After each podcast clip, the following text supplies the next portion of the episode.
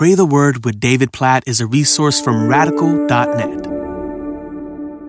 Ezekiel chapter 44, verse 28. This shall be their inheritance. I am their inheritance, and you shall give them no possession in Israel. I am their possession. What a picture. This is a description of the priests. And this is something we see all throughout the Old Testament that to be a priest, God says, is to have the Lord as your possession, not land, not anything else in this world, that your inheritance is the Lord. That's the language here. This shall be their inheritance. I am their inheritance. And there's so much we could talk about here, but suffice to say, First Peter makes very clear that for all who are in Christ, we are a royal priesthood, that we have God as our possession. And I just want you to think about that today in your life, especially if you're going through a hard time, especially if you are struggling or suffering in some way or wishing you had this or that. Maybe it's health wishing circumstances were different, wanting this or that to change. I just want to encourage you, especially if you're in one of those moments in your life, that if you are in Christ, you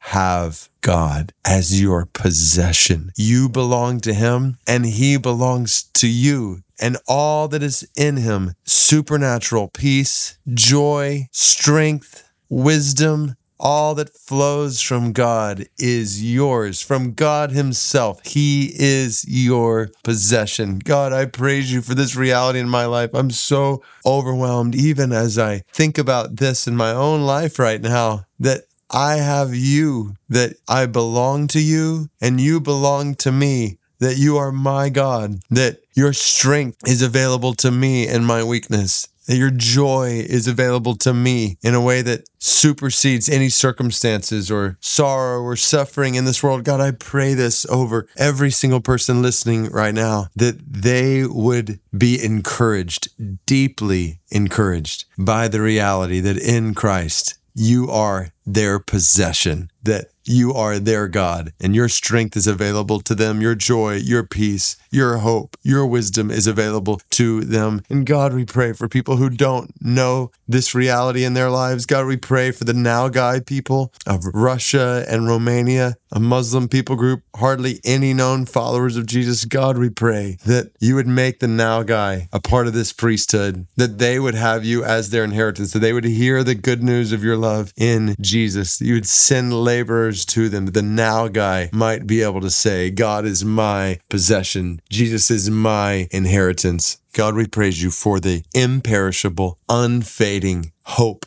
eternal, everlasting hope that we have in you as our inheritance, as our eternal possession. Help us to live out of the overflow of that reality today. In Jesus' name we pray. Amen.